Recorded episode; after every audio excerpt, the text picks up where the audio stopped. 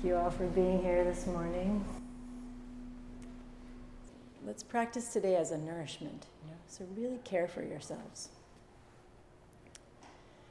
I wanted to mention that um, the, uh, there, there's a sesshin happening also today at um, Ancestral Heart, and they're very aware of all of us sitting together. So I wanted for us to also be aware that you know we're all our sangha is sitting together today.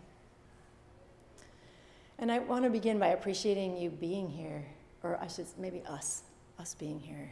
Me too. Um, even those that I don't know, I, I know it is hard to make space in your life, in our lives. Um, and being here means there are people and responsibilities and pets and other, other you know, things we are called to that, are, that we're elevating this value of coming together in Sangha and in practice today. And, um, and all those, all those other beings are supporting us to be here. And also we can offer our gratitude to them, but also to ourselves, you know. We are um, in this, in this, you know, maybe unusual way, we are, uh, we are participating and holding up the Buddha Dharma in the world by being here today. So thank you for uh, cherishing this treasure. Thank us.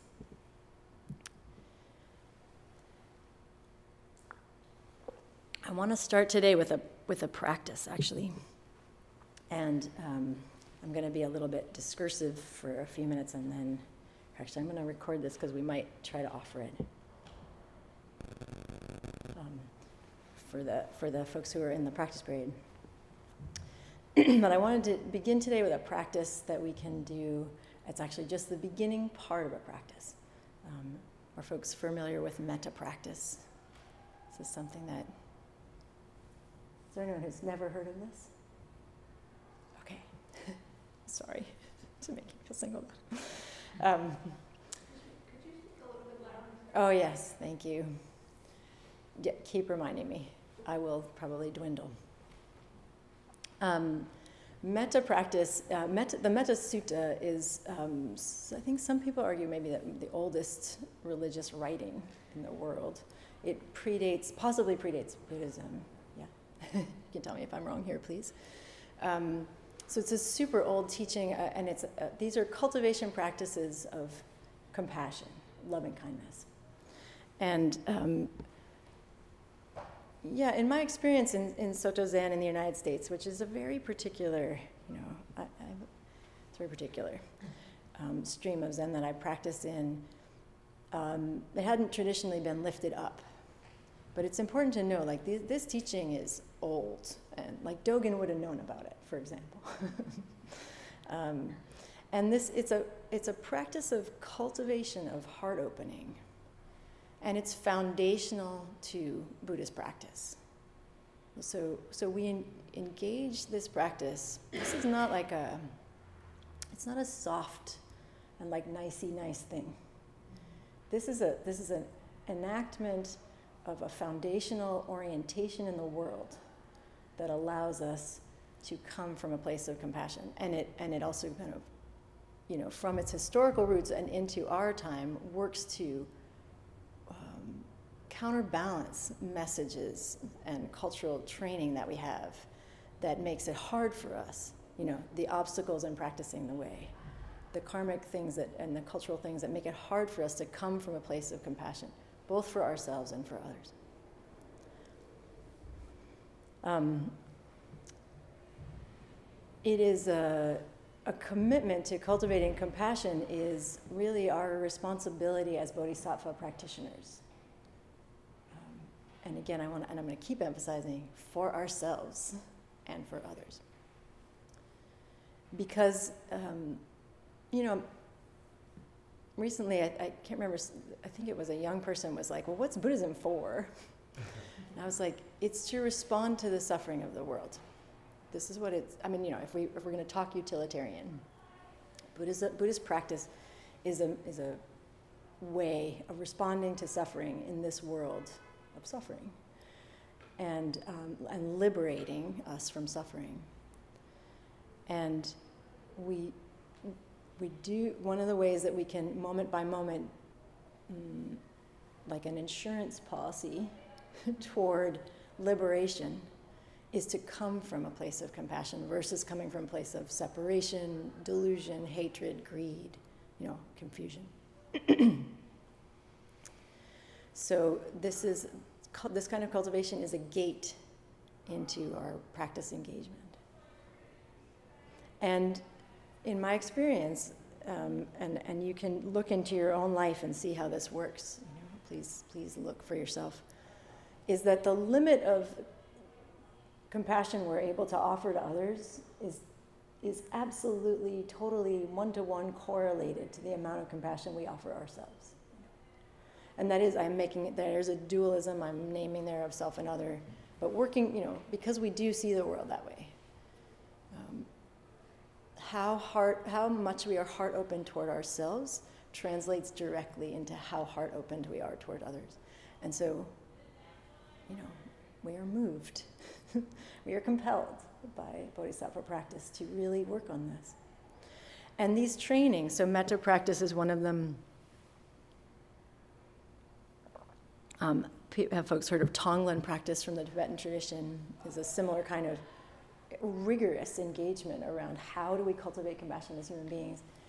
They, uh, they share this root of over and over insisting you start with yourself.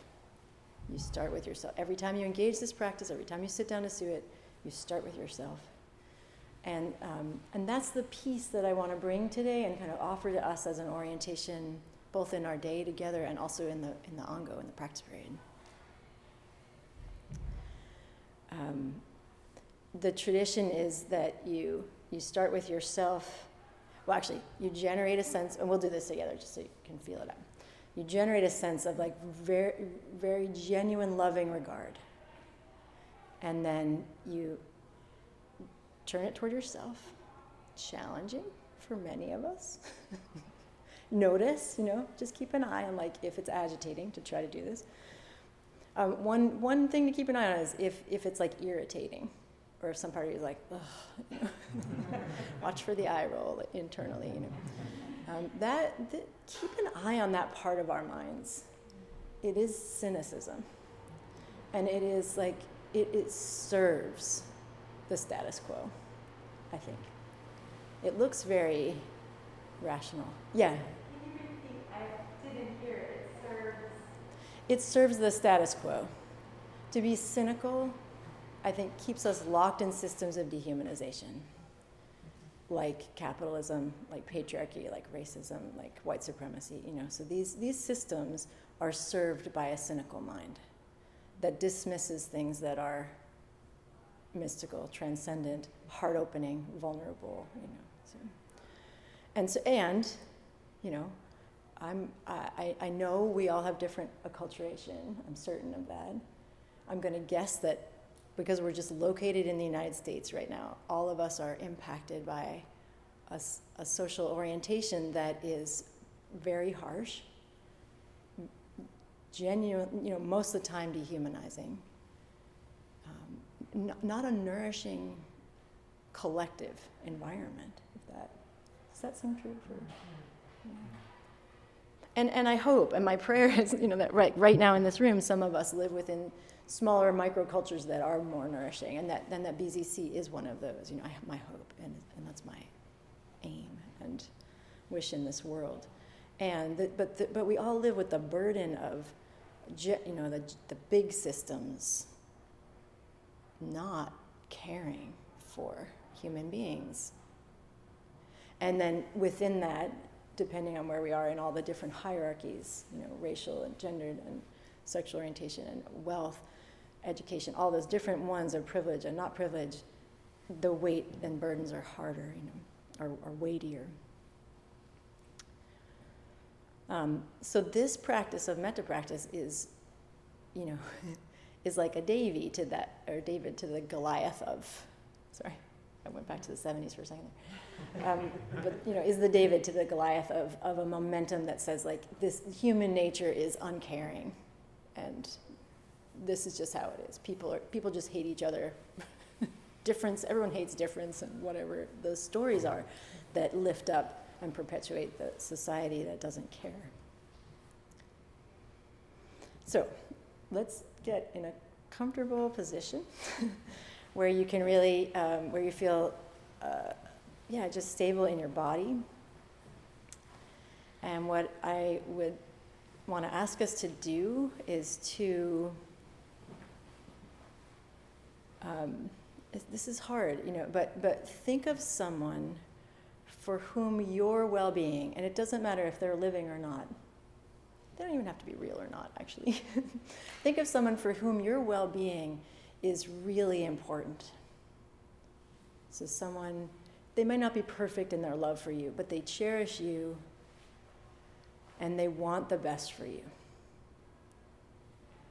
So, call that person to mind and then see if you can have a sense of their regard for you.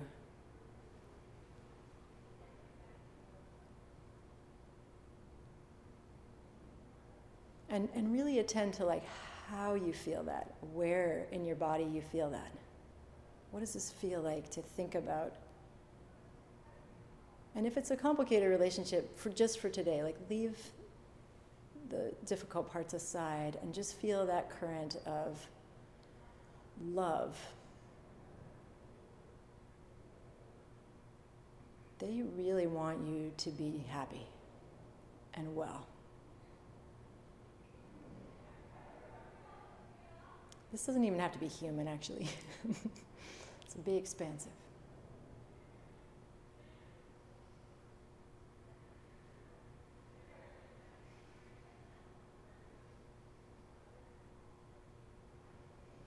And now, if you can call to mind someone for whom just today your heart opens with ease, somebody that's easy and joyful for you to, to love. And again, doesn't have to be someone living, doesn't have to be human. Whoever this being is, though, uh, maybe it's uh, someone who's older, but you you know you think you could think of their little tiny baby self, something like this. You don't have to be in real time. Someone for whom, when you think of them, your heart opens with ease.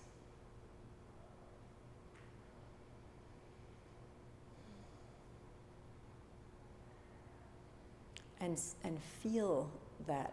It's a vulnerable feeling, so it's okay if it's uncomfortable. To love people in this world is, is very dangerous because we're in a world of suffering. So don't fight with yourself if there's resistance, just notice it.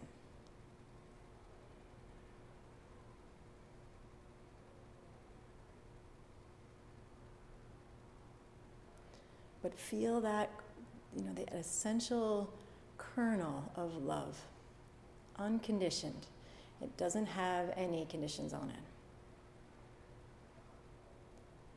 And now, and this is the tricky part, turn that sensation of loving regard toward yourself. If you have to, imagine, you can imagine the, somebody else feeling it. Turn this loving regard toward yourself.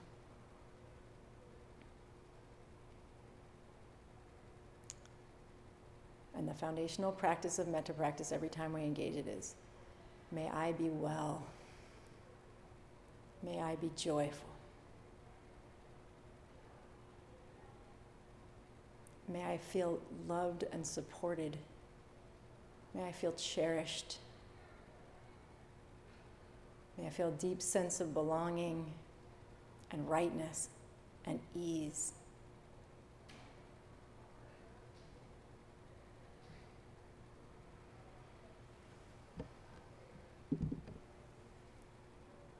Just abide here for a few breaths.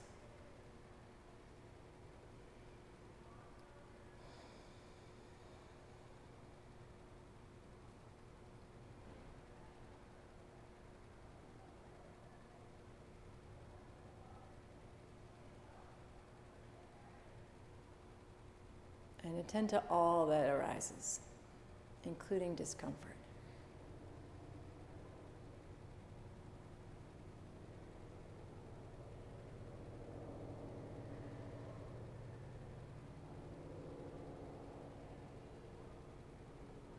So then traditionally what we would do is take that and, and share it out towards someone we love, towards someone we feel neutrally toward, towards someone that's challenging for us to love or be open hearted toward.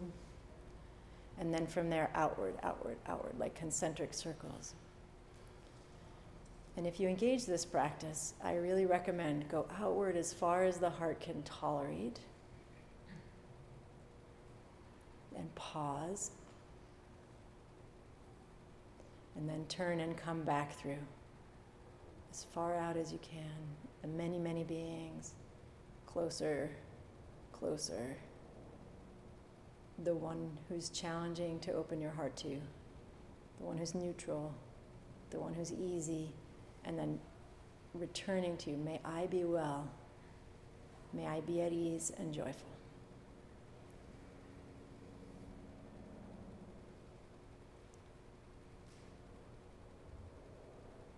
And, and you know, engage this as a practice as often as you can.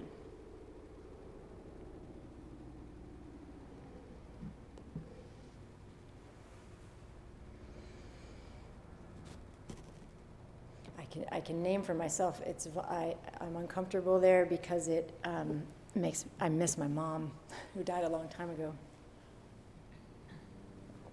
and I can feel the anxiety of like, ooh, I don't want, I can't get that vulnerable. I'm supposed to be talking, and I just want to name it because so that's like, for example, here's something that could come up, and I also trust, you know, this place, this sangha. Uh, I, I'm like, it's okay, I can name that and I can be in that vulnerability. So, in this practice period, we wanted to talk about repose and bliss and engagement and liberation. And this, this expression, actually, I can confess, I used to find super irritating. uh, I didn't really know that at first. I was just like, what?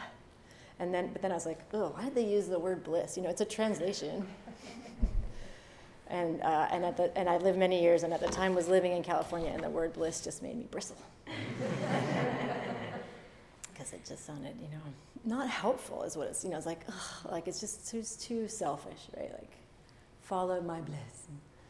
Um, and I think it's really, again, like, so this is part of what we wanted to offer was, yeah, so if someone says bliss, what happens for you? and why? Um, and, and, and let's and, and, um, and just be in equanimity in that exploration. Someone says rest, what happens for you and why? Someone says repose. It's not a common, in my experience, not a super commonly used word. I'm going to go repose.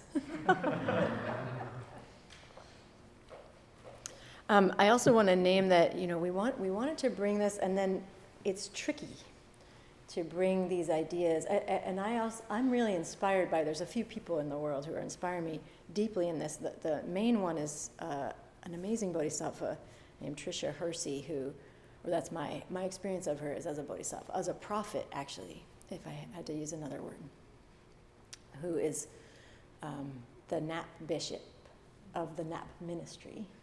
Have folks heard of the Nap ministry? So um, Hersey is a black American woman who um, I think she was a performance artist and then went to, my understanding is from listening to some interviews with her, went to divinity school. And then this practice arose from her time as this is a calling, uh, particularly for black Americans, around rest and the reclamation of what was stolen. And, and what's, ama- what's so beautiful and inspiring is. Um, you know, just listening to her now for a couple of years, that that expanding that it's not just about naps.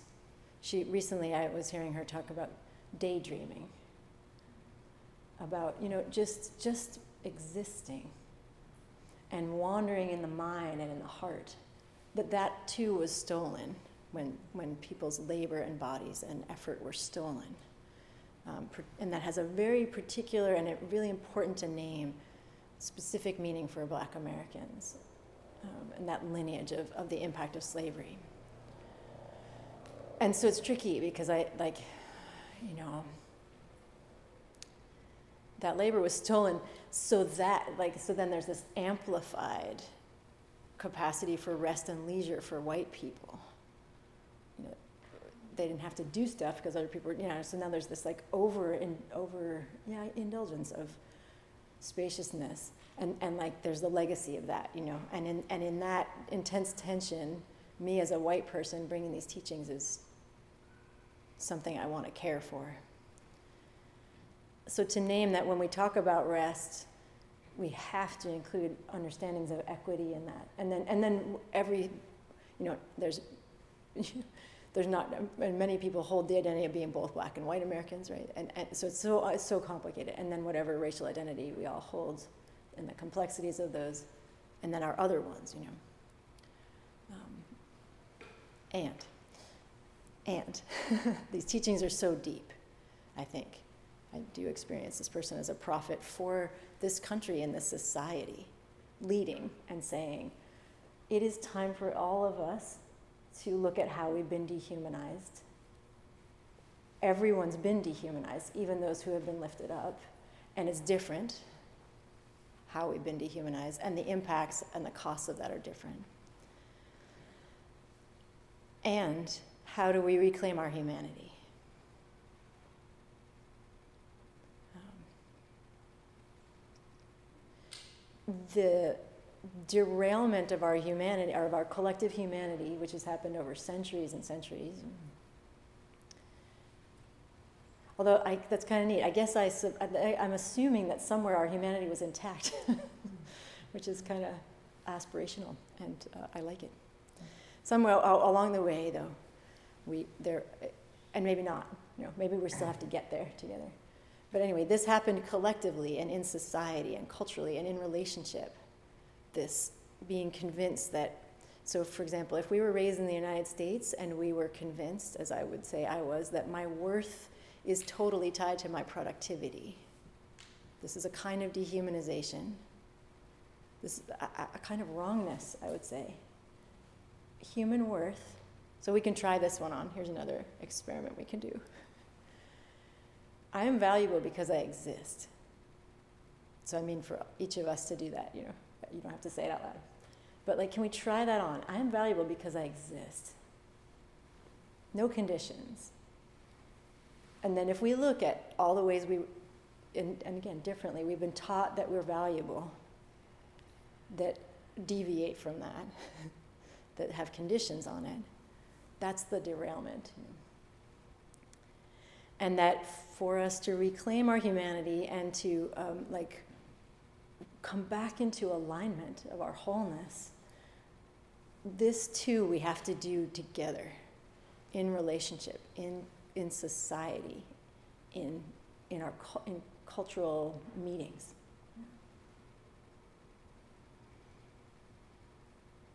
So that's that's our small little project. but really, that's the project of liberation. And it, yeah, it sounds big and impossible, but and it happens in every moment, in the tiniest of moments. You know, in, in, we have a thought, like, like we have a thought, and it's not even conscious, and we bring it forward, and it's like, oh, I'm so stupid, or I'm so selfish, or something like that. The self diminishing thought. Now, what do we do with it? That, the answer to that is like, are we moving toward liberation, or are we moving toward dehumanization? Are we moving toward life? You know, life, are we affirming life, or are we affirming killing, cutting off of life, the diminishment of life? Yeah, the first precept of to not kill life is to not also to not diminish life, to not make it smaller and less valuable. When Kosin talked last week, I, I learned, I mean, I, I really appreciated his talk in so many ways, and I loved this thing which I'd never heard before of a lot of my Dharma siblings are into like etym- etymology, like where do words come from? Mm-hmm. I feel like I've heard a lot of Dharma talks where people are like, the root of that word is. And it's always so interesting. Maybe because, right, like we use these words and we don't know where they come from, and then we examine and it's like, oh, interesting. So he was talking about exhaustion, the root of exhaustion being the ex, like casting out of the host, the spirit or the life force being cast out. And I was like, oh, that's so descriptive of what exhaustion feels like, right? Like my life force is cast out. And when he said that, I had this question arise of like, so then for us in Sangha, can we be asking over and over again, what invites it back in? How do we bring the host, the life force, the spirit back into the body? What activities? And this is going to be specific for each of us. What, um, yeah, like what setting do we have to make in our being that invites life force back in?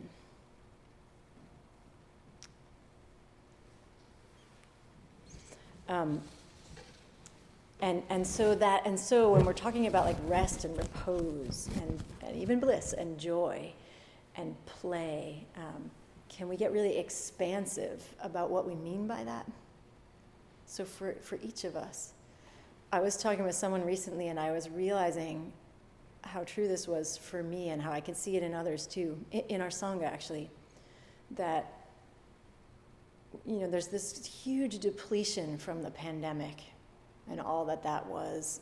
Such an immense. I, some part of me actually, I feel. It's like I said, my mom died a long time ago, and I sometimes I'm like, oh, she never got to see this, and, and I feel sorry in a way. Like I actually feel grateful to be alive in this time and be watching something where there was this collective impact. You know, I've never seen anything that shared. You know, like so much so that it like cleared our skies. You know, and cleared the air. Like, oh my God what an amazing thing, but also like what a terrible thing, you know, and and and also like as a parent watching younger people, like people are we've all been so impacted. So there's this great depletion of all the impacts from this and, and everything that and everything that was already there, you know, um, and how I, I feel like we're in a we're in the recalibration together like, please let's be super, super deliberate about each step we take forward, not back toward, some, toward the normal. The normal sucked. it really did. You know, like what was normal in this culture, you know, which again is a myriad thing, but still, the, the predominant thing was we can't, it is killing us. We can no longer do this. So, so now as we recalibrate into society together, let us do this carefully, you know, and with and with and slowly. And let us like, you know, one of the things. Well, I don't. I want to say this because if I'm certain people in here have lost people they love to COVID, you know, it was not singularly anything, you know. So tragedy is in there. It did show us all, though, that we could stop and like really stop for a while. And, and um, can we receive that teaching that's also in there along with the tragedy? So, what does like stopping mean? And, and like, how is that rest? How is there rest there? You know, like these images of like animals coming into cities. it's so great. It's like epic. Um, so Tricia Hersey, uh, uh, I saw a post that she put on Instagram, and it um, and it said, "I judge my success by how many naps I take during a week and how many healthy boundaries I create and uphold. This is my wealth." And I was like, "Amen." um, but also naming healthy boundaries as a kind of rest or kind of nourishment It's my wealth. And then in the comment section, she was replying to people that were responding to that, and she said, You will have to think differently. A mind change is necessary for the resistance. And I think that also keeps ringing in me. We are going to have to change how we think about ourselves, how we orient toward ourselves, so that we can help change how we orient collectively. And, and I think a key part of this, and this is where, and I think Zen, I really love Zen. it's like, it's like I need a T-shirt that says "I heart Zen." Um, I really do. I really feel my, my, my lived experience is that you know, and I whatever I've spent a lot of my time in the Zen world in my adult life, so I guess I don't have to a lot of things to compare it to. Although I do, I've like experienced other things. You know, I've, I've done graduate work in psychology, right? So I, I like psychology, but I love Zen because I feel like Zen practice supports us um, in every way to, first of all, to every moment recommit, which is required, and then also to change. Like Zen practice supports us to change and be and transform. And to do this internally and collectively, externally with one another it also and, and the foundation and this was nice for me that i had already written my notes but this came up with a couple people in dokusan this morning of the foundational practice of attuning to our body and our posture in zazen is not separate from like total liberation. So it might seem like if you go to zazen instruction and they're like do like this and go like this you know this isn't about uh, this, oh, I shouldn't say, this is about the body, but attuning to the body and aligning the body and redoing that every moment and recommitting to that every day when we practice Zazen is a teaching for the body, mind, being about what about what's foundational. Please, you know, it's, it's a request. Please notice your living body. Notice what's here. Notice your your posture, in, and in every sense of that word. What posture are you in, in your heart? You know, what posture are you? What alignment are you in, in your mind, in your heart, in your guts? You know. And I and hearing Kosen's talk yesterday, uh, last week was I just felt like oh that's where I wanted to build from there of like so he had this I really love this this um, the morality, the moral um, imp- implications, and also the moral uh, request of resting. That if we really want to be of benefit in this world, we have to care for ourselves and, and be diligent, have healthy boundaries, and keep them. and, um, and have and daydream and, and try on the idea I am valuable simply because I exist without conditions. And that, um, so what I was feeling when he was talking was so there's this moral imperative, and we can, um, and if we feel confused about that, we can feel into our somatic bodily experience and let our guts tell us what's the right thing to do. Um, I think another thing we have been deeply, um, the, another thing that's been stolen or, or and taken and cut off from many human beings in, in uh, to say like contemporary United States is a, de- is a connection to our body wisdom. Yeah, when I look into my conditioning or my, my relationship to my body, it really is like it's just an instrument to get stuff done. Don't worry about it from there. you know, like keep it in shape enough that you can continue to move at this fast pace. Um, but there was very, very little training for myself anyway around like, well, how does it feel? what do you know here, like in your belly? Nobody ever asked me, what do you know in your belly when I was developing as a human being? If you know small people, maybe ask them. Let's help reconnect that, you know, reassociate versus the, the imperative to disassociate.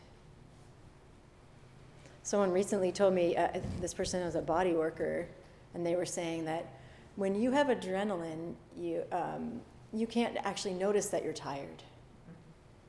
And if we're moving at what would just be considered a, nor- a common, a normal pace in the United States, we, we are working with a fair amount of adrenaline. I'm pretty somatic people, please tell me. Does this sound right? That there's like, and, and we need a fair amount of anxiety to move us through the day. I think that's true.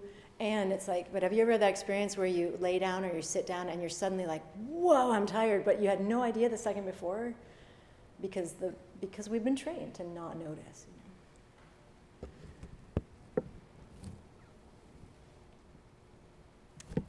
Um, so, so just wanting to invite everyone to look at the messages we received around our body, around being spacious with ourselves, around rest, around work. You know, there's a lot there. work alone, around responsibility, being grown up. You know.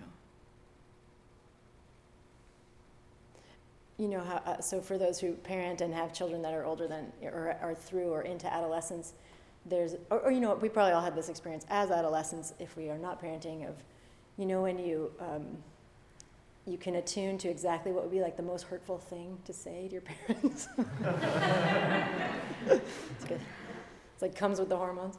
And, and you may or may not say it depending on who you are in relation to your parents. But um, one of the th- one thing my daughter would say in her early adolescence is like, "You're so childish."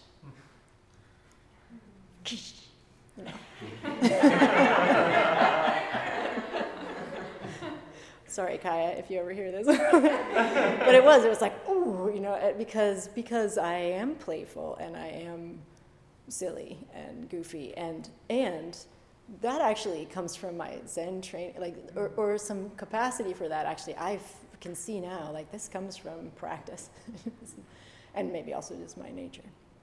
And also, like, you know, I was loved enough to feel like it was okay to be goofy and playful. Um, but it was, you know, she was trying to interrupt, you know, because she was, a, she was attuned to an idea that an adult doesn't act that way. And she was like, eh, I'm going to tether you back to the societal expectation, mom. like, stop embarrassing me in the parking lot. Which is f- fair enough, you know. Um, I do have to remember sometimes, like, it's hard to be a teenager. they don't, you don't really want your mom to be singing but I think for each of us, like, look at, you know, have a look. Another one that came across my mind the other day was this expression, I'll rest when I'm dead. What? why? And then actually, I, I, looked at that one and I looked at why, and then I could feel, and, the, and then this gets, you know, very tender very quickly. I can feel the fear that I have inherited from generations of people. My grandparents lived on farms or they were fisher people, right? Like, if I couldn't labor with my body, my life was threatened, and I have inherited that fear. You know, and so, and so, I'll rest when I'm dead, is an expression that I've heard throughout my life, you know. But what do I do with this inheritance? Um, and, and that is, that's a question I ask for myself in Bodhisattva practice, both for me and for them, and for the people that came before me who couldn't ask that question. There was not, the supports were not there to ask that question. There was simply like, go, do. You know. And then I also could see in, in my childhood, I grew up in Massachusetts, where when I was a child, there were blue laws. I don't know why they call them blue. Stores were closed on Sunday.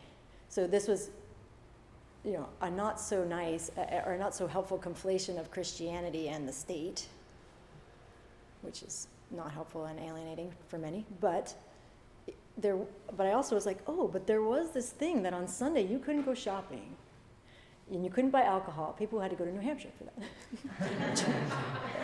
Their freedom. And that was like a thing. Like I knew that people drove to New Hampshire if they wanted to buy alcohol on Sunday. Like what a weird.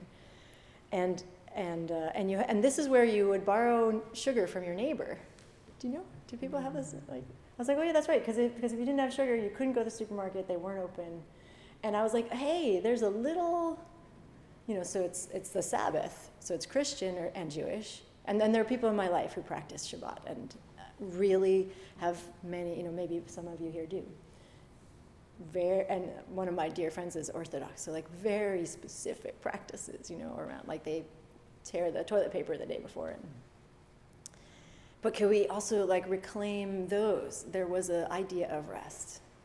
It was earned, so like biblically speaking, God late, you know, made a universe for six days and then took a day off. and I'm like, oh yeah, that's in me too. That rest is earned, has to be earned, has to be earned. And can I play with that at all? Could I rest without qualifying? I, I feel really uneasy saying it, so I, you know, it's something for me to work with. I only liked resting when I had done something vigorous to get there. I still do it. Like I've got some work to do. I'm actually hungry. Now I'm hungry, but lunch isn't happening until I get these four things done. This is like, do, is this training familiar to you? I recommended it recently to my son.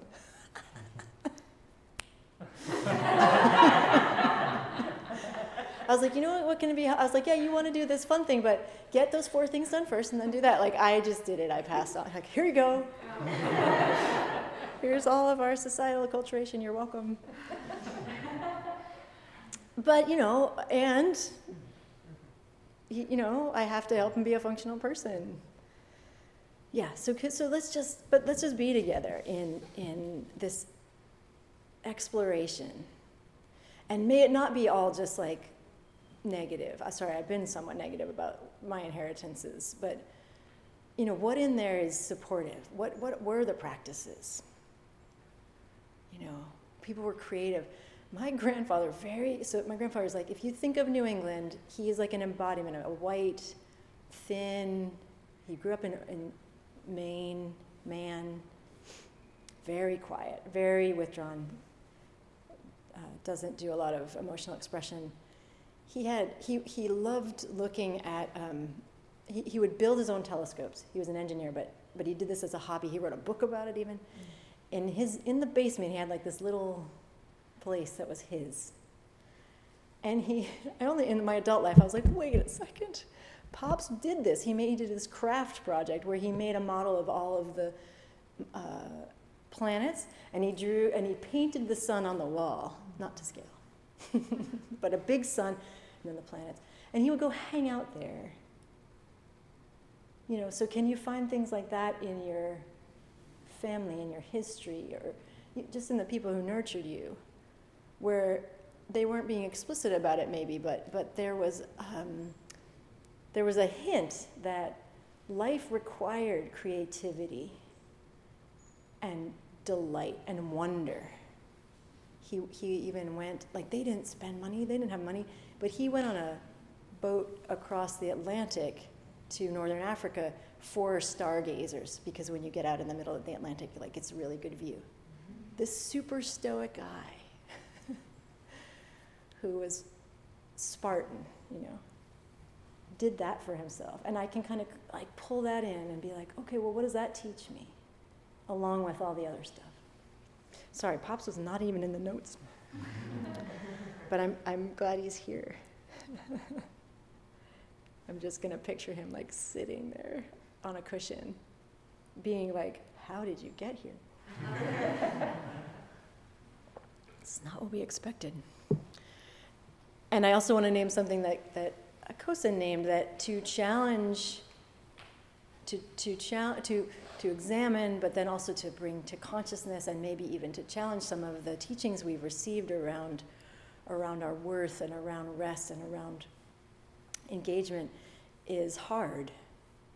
There's, there's like, you know, like I can see in my family, there's momentum, there was great fear, there was a lot of uh, desire to keep people in specific patterns of behavior.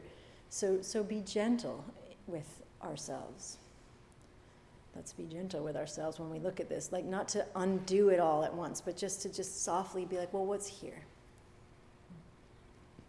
And if there's pain and discomfort, or if there's cynicism, you know, if there's a mind that's like, ugh, this is just a, it's just for the rich people, or whatever. Just breathe into that. Being tender with cynicism is challenging, but let's do, or let's support each other in doing that. And let's affirm the life that's there. And honor that pain, though, that arises and the discomfort. And let's collectively generate a willingness to liberate all of this together. Um, I just want to leave us with a koan, and I'm not even going to get into it. I hope that's okay and not frustrating. But I was reading it yesterday, and it was just like singing in my heart, and I. Uh, maybe maybe the maybe when I talk later in the fall, I'll try to talk about it because I just want to spend time with it. But I just wanted to offer it, and I also wanted to offer this koan um, in this way. As uh, this is a way to engage with koans, which is like don't get discursive. Let it be poetry. Let it just like drift through you and see what happens. You know, there's, there are other ways of engaging. You can get all into like, what do they mean? And I'm going to define a couple of the terms in it. So I'm going to uphold that discursive thing. Um, this is uh, the third case of the Blue Cliff record. Master Ma is unwell. Master Ma is actually dying, probably, in this story. And he, the terms that are used that are good to know are sun faced Buddha and moon faced Buddha. And a sun faced Buddha refers to a Buddha that lives for like so that has a lifespan that is like kalpas and kalpas, so like beyond our conception of time even. So a super enduring Buddha, timeless Buddha. And a moon faced Buddha is a Buddha that lives for one day. And then another term he uses, uh, another term in the commentary is um, the blue dragon cave which Charlie Pokorny says is the Saha world. so we'll go with that this world of suffering. So the koan is Master Ma was unwell. Ancestor Ma, who was a great teacher, by the way, Ancestor Ma was sick. The superintendent of the monastery asked him, How are you feeling these days? And the ancestor said, Sun face Buddha, moon face Buddha. And then the verse that goes with this says, Sun faced Buddha, moon faced Buddha, what kind of people were the ancient emperors? For 20 years I have struggled fiercely. How many times have I gone down to the blue dragon's cave for you? This distress is worth recounting. Clear eyed bodhisattvas should not take it lightly. For 20 years, I've struggled fiercely. How many times have I gone down to the blue dragon's cave for you? This distress is worth recounting.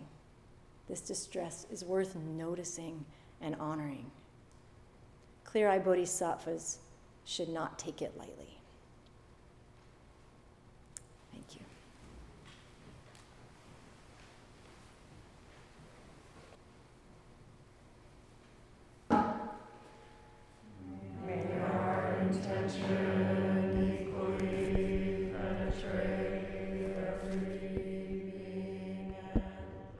Thank you for listening to this podcast offered by the Brooklyn Zen Center. Our programs are given free of charge and made possible by the donations we receive. For more information on supporting Brooklyn Zen Center, please visit the giving section of brooklynzen.org.